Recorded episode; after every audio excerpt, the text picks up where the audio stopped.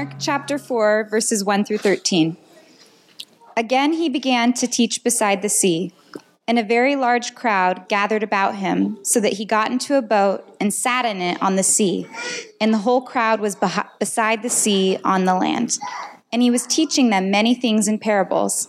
And in his teaching, he said to them, Listen, behold, a sower went out to sow, and as he sowed, some seed fell along the path, and the birds came and devoured it. Other seed fell on rocky soil, where it did not have much soil, and immediately it sprang up, since it had no depth of soil. And when the sun rose, it was scorched, and since it had no root, it withered away. Other seed fell among the thorns, and the thorns grow, grew up and choked it, and it yielded no grain. And other seeds fell into good soil and produced grain, growing up and increasing, and yielding thirtyfold and sixtyfold and a hundredfold. And he said, He who has ears to hear, let him hear. And when he was alone, those around him with the twelve asked him about the parables. And he said to them, To you has been given the secret of the kingdom of God. But for those outside, everything is in parables, so that they may indeed see, but not perceive, and may indeed hear, but not understand, lest they should turn and be forgiven. And he said to them, Do you not understand this parable? How then will you understand all the parables? We've been in the Gospel of Mark uh, for the last couple months. We'll be in the Gospel of Mark for most of the year.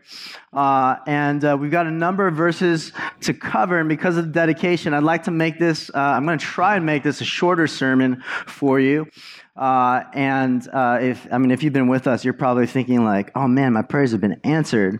Uh, but for that reason, I'm just going to dive right in. And so, uh, so we're just rounded the corner from Mark chapter three into Mark chapter four of the Gospel of Mark. And the Gospel of Mark is really it's just a great book uh, written by John Mark that sort of cuts through all the assumptions that we tend to make about who Jesus is.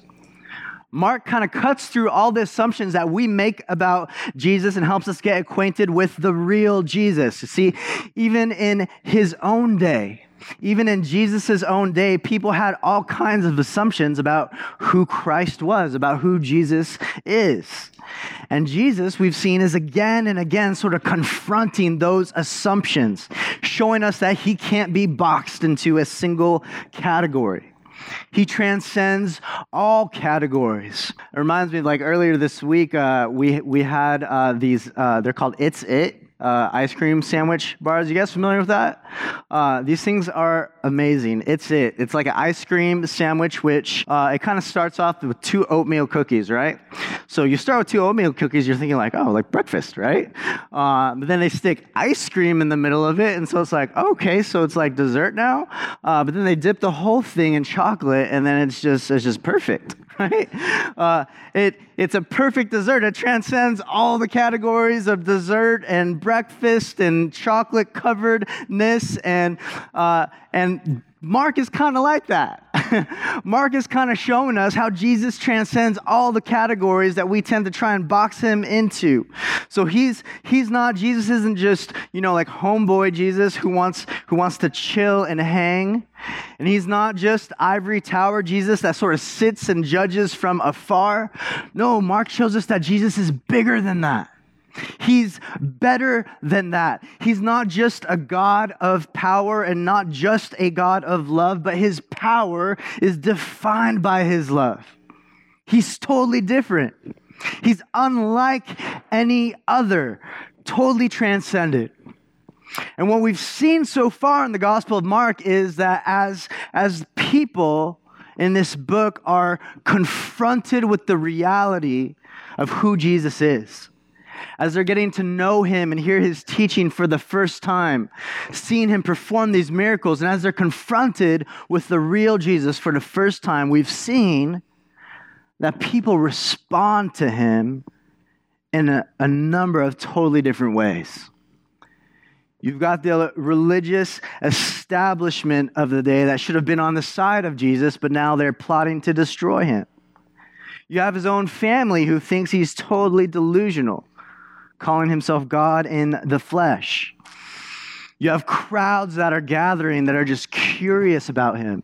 Can he really do what people are saying that he does? And then you have these disciples, this band of followers that have been following him around, this group that surprisingly left their careers and their livelihood just to follow this guy who claimed to be the promised Messiah that was going to save the sins of people from, from their sins in the world. So now, why are there people? Why are we see are we seeing people again and again who meet the same Jesus? And they hear the same gospel of the kingdom that Jesus is preaching, and yet they respond to him in so many different ways. Why is that happening? And Jesus is going to answer that for us in our text this morning in Mark chapter 4. And so go ahead and read verse 1 with me. If you don't have a Bible, it'll be up on the screen for you. Verse 1 of Mark chapter 4 kind of, sort of sets the scene for us. It says in verse 1 uh, again, he, speaking of Jesus, began teaching. Uh, he began to teach beside the sea, and a very large crowd gathered about him, around him, so that he, Jesus, got into a boat and sat in it on the sea. And the whole crowd was beside the sea up on the land. And so, this right here is a big teaching moment for Jesus. Crowds have been gathering, they're all on the hillside and there's so many people there that there's not even room for Jesus on the land. Like, you got to picture this. I want you to picture this scene. People are flocking from all over the land, they're flocking from all over to hear Jesus teach. They've heard about his teaching. They say he teaches as one with authority, unlike any other religious leader. And so people are coming, they want to hear from him.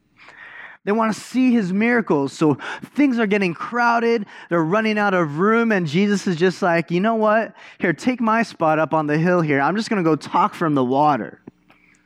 I'm going to turn that boat into a pulpit. This was before they had like sound stages and amplifiers. And so the water and the slope would sort of amplify his, his voice to this massive crowd as he's preaching from the water. And here in Mark chapter 4, we see that he teaches his first parable. His first parable, and we're going to look at three points this morning. First, what is the purpose of parables? Secondly, we're going to see four ways that people respond to the word. And third and last, we're going to see what is the significance of the seed in the story. So let's look at this first one the purpose of parables. Read the next verse for me in uh, uh, verse 2. It says, when Jesus was teaching them, uh, or, or Jesus was teaching them many things in, what does it say? In parables. And so our first big question is what is a parable? What is a parable? Now, the first thing you need to know about parables is that they are always kingdom stories. They're pictures of the kingdom, the kingdom of God.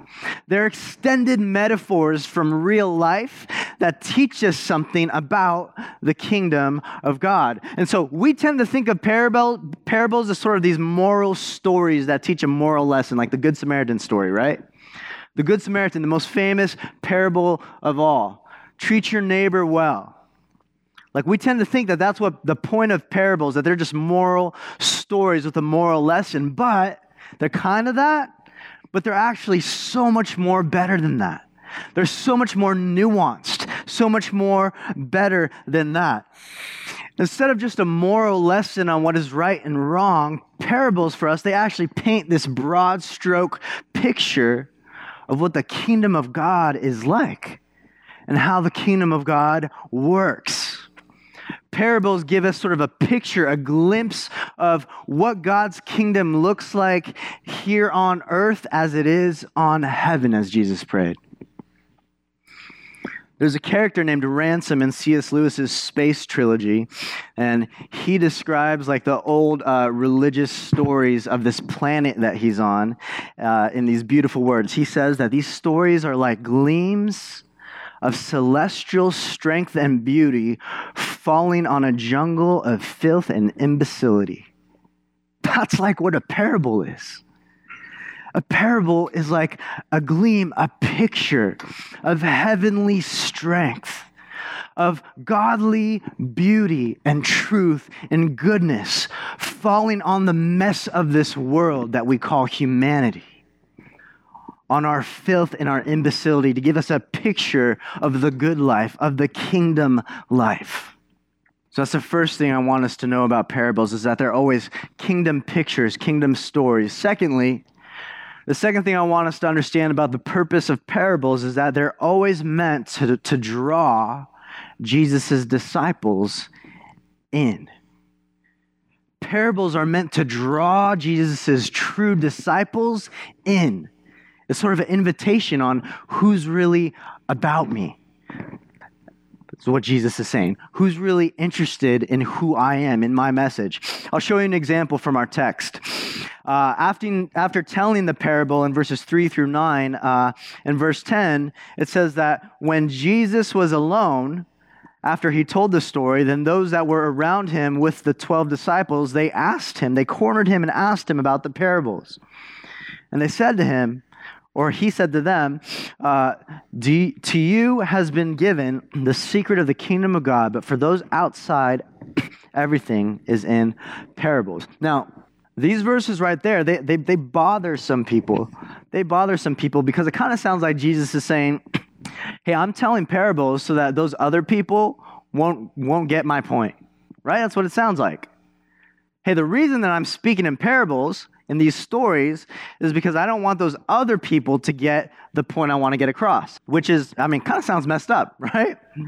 kind of sounds messed up, but the best way to understand what he's getting at is to really look at parables, parables as sort of like a, like a practical uh, filter.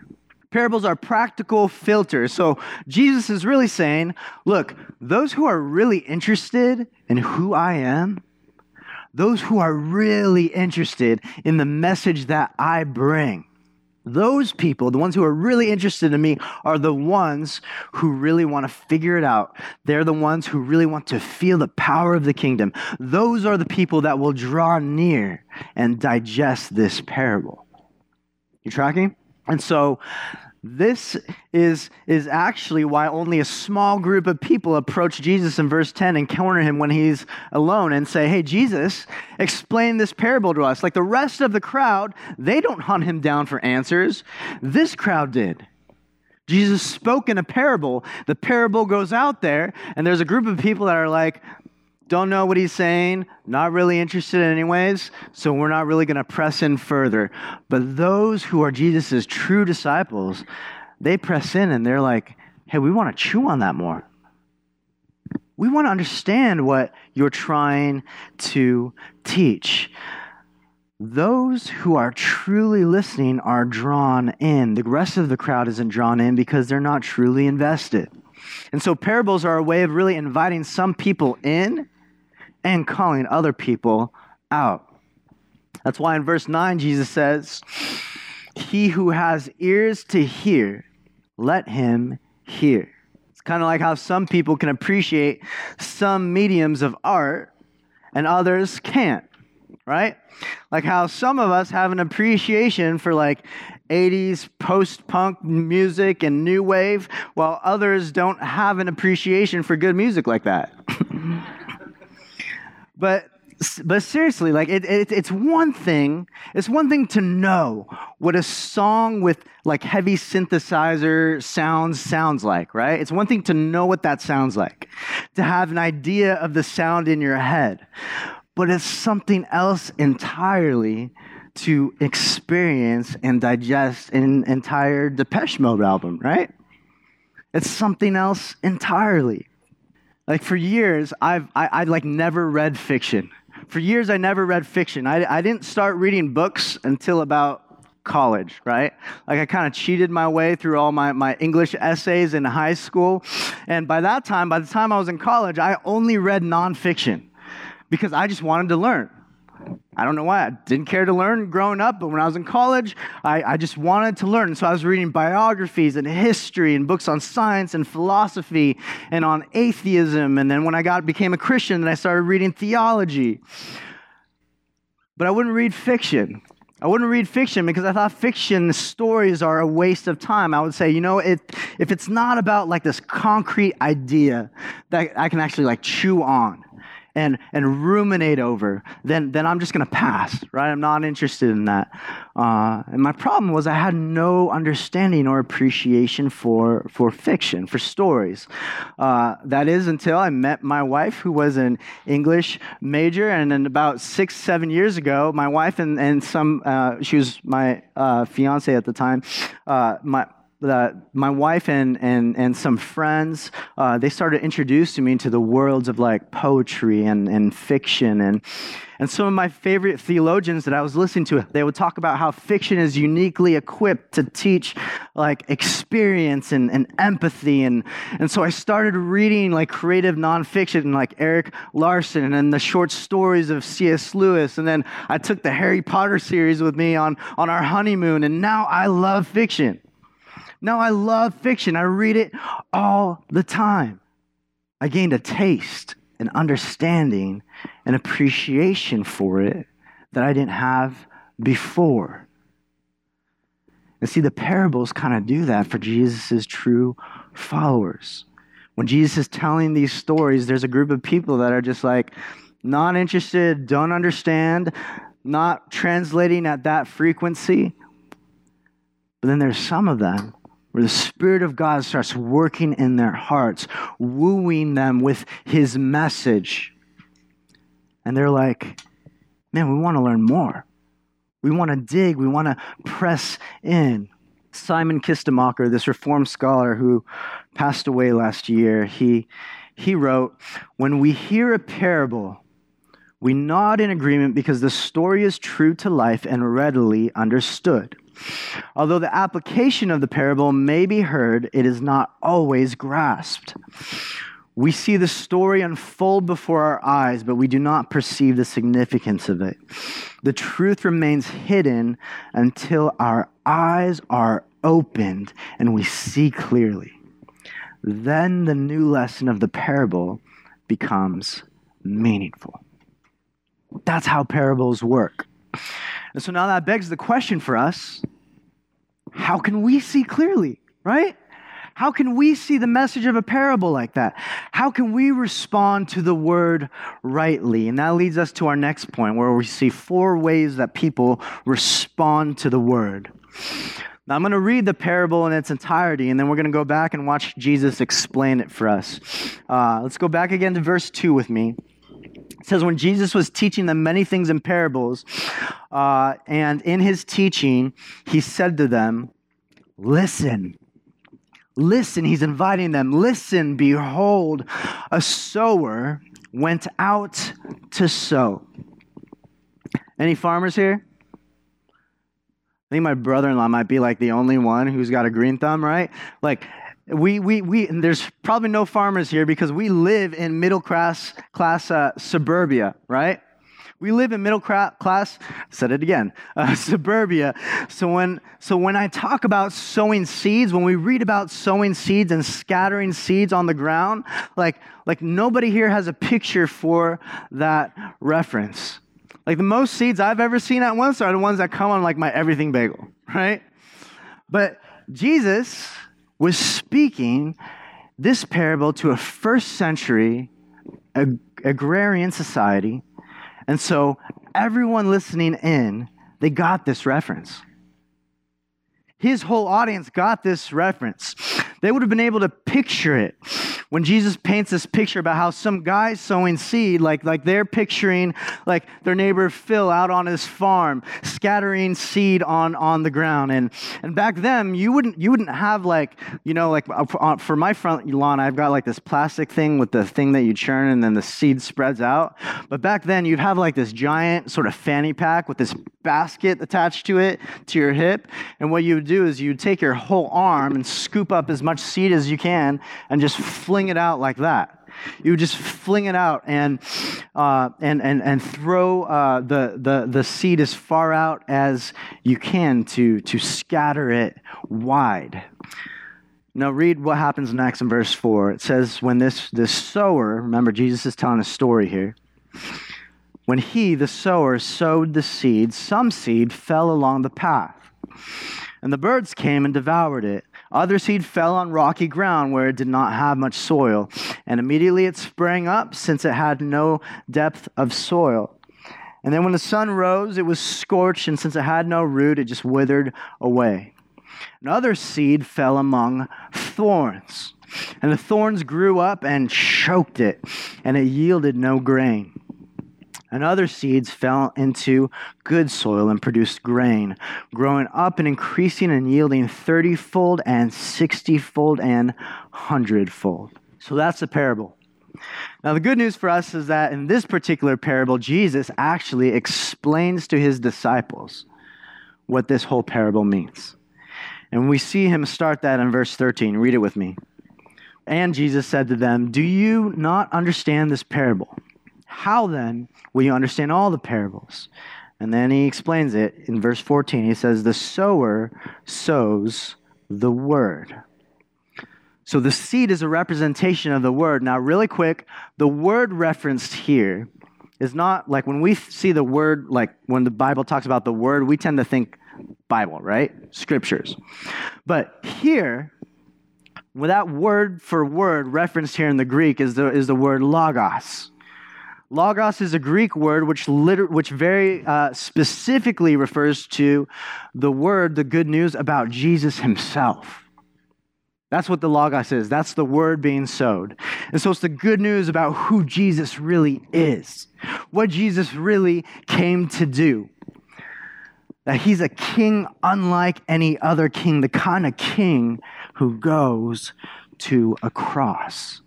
And then he continues explaining in verse 15, and he says, Now these, these are the ones, these are the seeds along the path where the word is sown. When they hear, Satan immediately comes and takes away the word that is sown in them.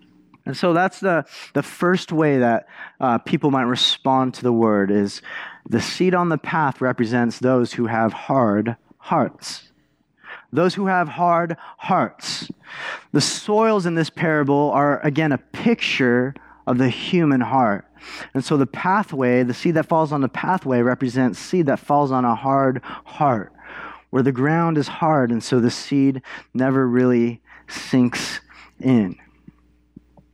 You ever notice, like when you go when you go hiking uh, and you get to, to this place where you're not really sure um, where to go, you look for the path that's most trodden, right? The one that the one path that seems to have the most clearing. Because on a path, the dirt gets compacted down. It gets hardened down. And you know, that's where you're supposed to walk. And so that's the picture Jesus is painting for us here. He says the seed that falls on a path, it's like seed that falls on a hard heart. If it falls on a, on a, on a, on a trodden path like that, it's not going to take because it's the, the ground is so hard. And so this could be like someone who hears the word, but they don't really embrace it because their heart is hardened to the gospel message. So this could be like, you know, my, my friend Oscar, one of my best friends, who actually, he's normally helps lead from the front here, but uh, he's out of town for work with our, our church planning network uh, this weekend. Uh, but Oscar, uh, when, when we first met each other in college, each of us were coming like fresh out of agnosticism and, a- and atheism. And Oscar's brand of atheism was the kind where he was like really hardened and angry at God which is an interesting posture to take up to be angry at the God you don't believe exists, right? But Oscar was like that kind of guy. He was the kind of guy who would seek out Christians and befriend them just so that he could show them why they're such closed minded fools. He was that guy before Jesus changed his heart. And it's almost like he was being influenced, had a hardened heart. Maybe that's you this morning. I'm sure there's some of some of you that kind of fit that bill this morning where you're not really interested in spiritual conversations or spiritual realities. And if that's you this morning, we just want to say we're stoked that you're here. We're glad that you're here and we hope that you feel welcome while you get your questions answered. And we hope that you stay as long as you feel comfortable. One of the things I actually love about this new church family, we launched this church uh, just about a year ago, and one of the things I really love about King's Cross is that we actually have a large handful of you who would actually say, you know, I'm not a follower of Jesus, but I have some honest questions about what that means. Our goal as a church has always been to create a safe space for people like that, where regardless of where they're at on the faith spectrum, where they can come with their doubts and their honest questions to come seek and explore this ancient faith. And as the scriptures say, to taste and see that the Lord is good. A hardened heart might also be someone who has like faith in Jesus, but their faith is, is only intellectual it's only theoretical. So it's where you like you go to church, you read all the right theology books, but it's actually the, the stuff you're learning, the information that you're, you're you're reading and digesting, it's not actually making a personal, penetrating plunge into your heart. You're all head and no heart. And so we should you should ask yourself, like, have I ever come under the power of truth? Have you ever had a sense of the truth's power?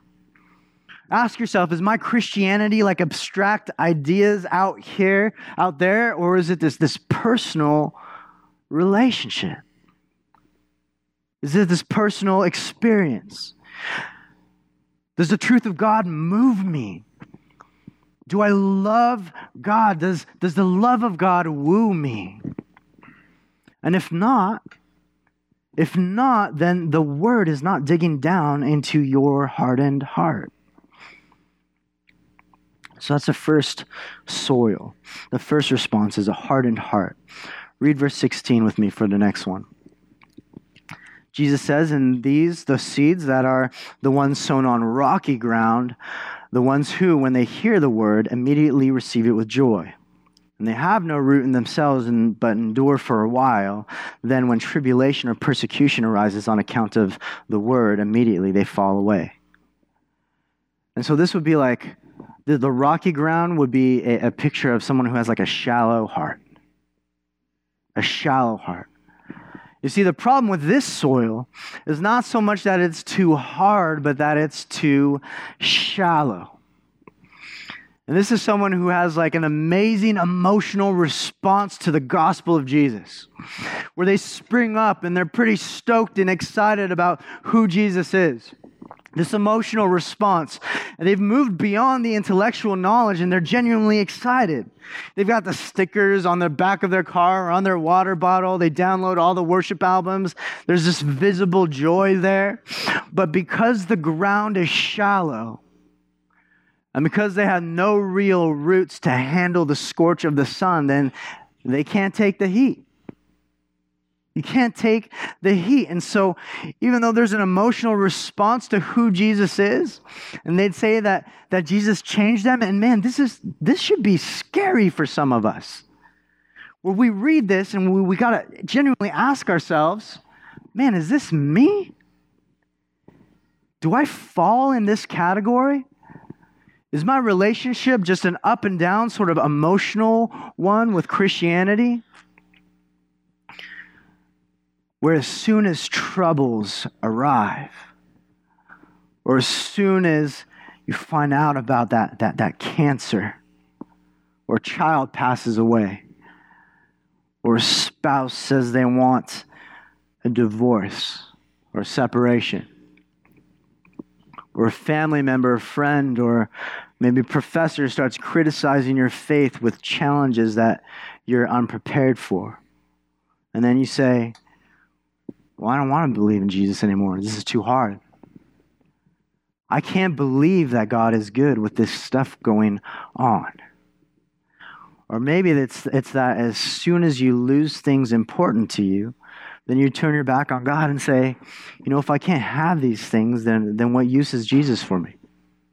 But see, if, if you say, you know what, I'll love Jesus, I'll follow him, I'll be excited about him if he gives me this, then whatever's on the other side of that if,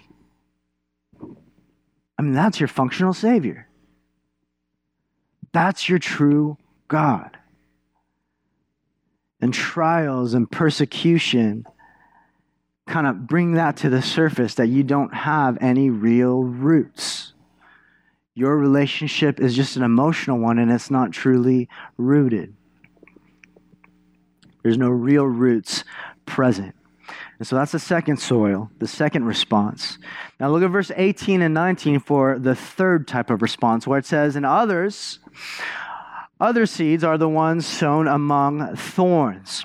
They are those who hear the word, but the cares of the world and the deceitfulness of riches and the desires for other things enter in and choke the word, and it proves unfruitful. And so, for this one, for this third response, the thorny soil is really a picture for us of a stifled heart.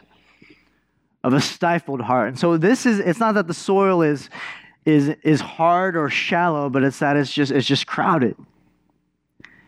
It's a picture of a stifled heart. It's like, it's like this rich young ruler who, who ran up to Jesus. Elsewhere in the New Testament, this rich young ruler ran up to Jesus and asked Jesus, What do I need to do to be with you? What do I need to do to inherit eternal life? And Jesus replies to him, For you, will you be willing to give what you have to the poor and then follow me? And the guy basically goes, Well, I mean, don't really want to follow you that bad, right? You see, he was worshiping really two things. And just like we said a moment ago, like his riches were his real God. And so ask yourself, like, what is the one thing that you're holding onto like a madman that you just can't let go of?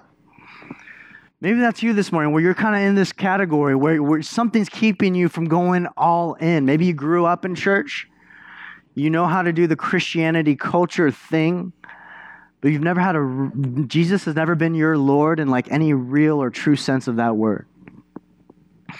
What is the one thing that you're holding on to that you just can't let go of, that you don't want to give up? What relationship? What addiction? What lust? What apathy? What hatred? What is the one thing that you get more defensive about than anything else? Where is the war for your soul going on in your heart? What is that one thing? That's a stifled heart. And then we see in verse 20 a picture of the fourth heart that says, Where those that were sown on the good soil are the ones who hear the word and accept it and bear fruit, thirtyfold and sixtyfold and a hundredfold. And so, this here, the good soil, is a picture for us of really a transformed heart. A softened, transformed heart that belongs to the Lord Jesus. Finally, some good news, right? Finally, a good picture. Sometimes the word of the gospel it lands on good soil. Notice there's more ways for it to land on bad soil than on good soil. But sometimes it does land on good soil. So, this is like the disciples of Jesus who left their livelihood and said to Jesus, Look, I'm all in. I'm putting all my chips on this table. I'm following you. I'm in. I'm stepping into your kingdom. I'm tired of living in the kingdom of darkness. I want to br- live in this, this kingdom of light that you bring. I'm tired of living in, in shackles. I want to live in the freedom, the liberation that you bring. Finally, some good news. That's what good soil is. That's when the seed of the gospel goes deep. It goes deep. So ask, where in your life do you need your soil to change? Where in your life is the soil? Where in your heart is it too shallow? Is it too stifled? Is it too hard? Where do you need a transformation of your heart? Where do you need the seed of the gospel, of the good news, to go deep? You see, for some of us, it's a salvation issue.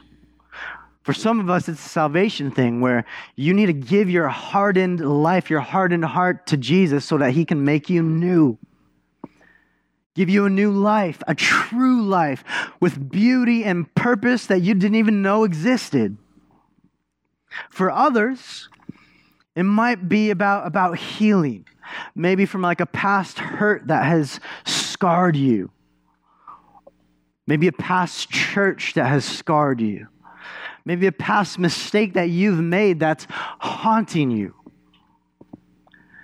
But for some, it's time to just dig deep and get roots, to go all in, to, to embrace the way of Jesus, to embrace the community of Jesus by the spirit and grace of Jesus.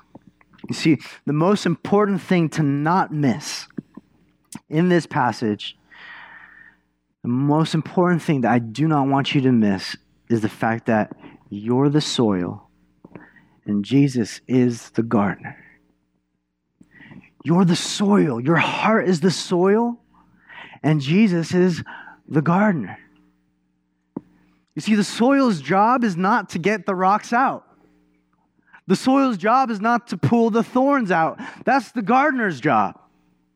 Your job is to receive the seed, to hear the word. And so ask yourself is this your posture this morning? Is your posture where do you come to the hearing of the Word of God this morning with the soft vulnerability of knowing that you have a needy heart? That there's something wrong in this world that just gnaws at you. You have a glimpse of eternity. You, have, so you just know there's something wrong with this world, and you know deep down inside there's something wrong with me inside me? Do you come with the soft vulnerability of a needy heart, desperate for grace? A heart that's marked by, is this true of your heart this morning? Do you have a heart that's marked by humility, expectancy? Expecting to meet God this morning, to be changed by Him. Are you open to that? A heart that has a desperate need for His divine grace do you come with a hunger, a hunger for more of God, a longing to feast at His table, to have more of His life? To see more of his truth, to see more of his goodness, to gaze more at his beauty. Is that true of you this morning? And if not, man, ask Jesus to go to work. Ask Him to go to work on you. It's one of the most risky but rewarding prayers that you could ever pray. Jesus, go to work on my heart, change me. Go nuts with that, you know? See what God could do. I want to close now. I'm talking about the significance we have of the seed. There's a significance in the fact that Jesus is talking about a seed here. You see, Jesus compares his word with a seed. Like, why a seed? Of all things, why does he compare it to a seed? Why something so small, so vulnerable? Like, he could have used the Old Testament imagery of like a fire or a hammer or a sword, or maybe like a stick of dynamite, right? But he chooses a seed a weak and vulnerable seed. Like you can't drop a seed on the ground and say, boom goes the seed, right? That doesn't work. It's so small, it's so easy to lose, disappear. He could have said, My word comes to consume and to crush people like a fire and like a hammer. Yeah, that's actually what the Jews assumed about the coming Messiah in that day. One of the biggest false assumptions that they made about Jesus, the Messiah, is that he would come ruling with this iron fist to smite his enemies to fine dust. But Jesus didn't come that way. In his first coming, he didn't come that way. He came not in a war transport, but to lay in a manger as a baby. He came subversively, unexpectedly, like a seed, vulnerable. The reality of Jesus was so unexpected. The reality he's teaching of was so unexpected. So he was so not what they assumed. He was so not what they assumed that his own family thought he was nuts. And the religious leaders of his church thought he was demonic. The reality of Jesus and his kingdom, it just doesn't make sense. Like we said in the beginning, it transcends, Jesus transcends all categories. You can't box him up. You can't make assumptions about him. You can't fix him into your little nice and tidy, like Jesus, who just is made in my image, who supports my cause, who supports my hobby, who supports my political party. He transcends all of that. So Jesus uses to confound us, to show us how unexpected He is. He chooses and uses one of the smallest and most fragile, vulnerable metaphors to describe the breaking in of His kingdom a seed. Why? Because seeds are, are just sneaky like that, right? They're so unassuming like that. But a single seed has a potential to cover the entire earth in the forest if it has the right soil. But it takes time and has to go deep into good soil. And so, how do you go deep? How do you get good soil? You hear the word, you accept it in humility. In the Greek, in verse 20, it literally says, Listen in a way where you have the intent of actually responding. Is that how you hear the word this morning? Are you hearing in a way where you're intent on actually responding? Where you're intent on actually doing something with the word that you've received? Uh, fun fact I'm a bad listener in my marriage. Uh, I, if you know me, you know that I like to talk. I like to tell stories. You also know that I'm a thinker. I'm a, I'm a sort of like a, a, a visionary. I like to dream. I like to think of things. Uh, and you're going to think I'm an awful person for admitting this, um, but my, one of my favorite times to think sometimes uh, is while my wife is talking. uh, and so sometimes she's like talking, and, and, and, and, and I'm, I'm like thinking of something else, and she says, You know, hey, are you even listening? And I'm like, Yeah, yeah, yeah, totally. And she's like, You're not even listening right now, are you? And I'm like, Yeah, yeah, yeah, totally. And she just calls it out, right? She's like, You're not really listening. And there's this, this funny instance once where I was reading a book on marriage, and there was this one chapter. Um, I think I may have shared this before, but there was this one chapter uh, that the title of the chapter was Listen, right? It was written for men in marriages, and there was a chapter called Listen, and it was all about, it was like, I think it was the first chapter. It was all about becoming a better listener. And there's all these exercises and examples of like active listening, right? And so it's like, you know, if you're listening, you want to make sure you have eye contact.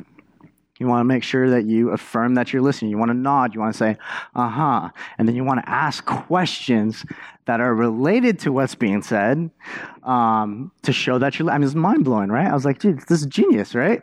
And so uh, that night, uh, Alyssa and I were walking around uh, RSM Lake here, and uh, she's talking, and I'm like, uh huh, yeah, okay, cool. Like, so, so how did that make you feel, right? All right. So, uh, so tell me more about that.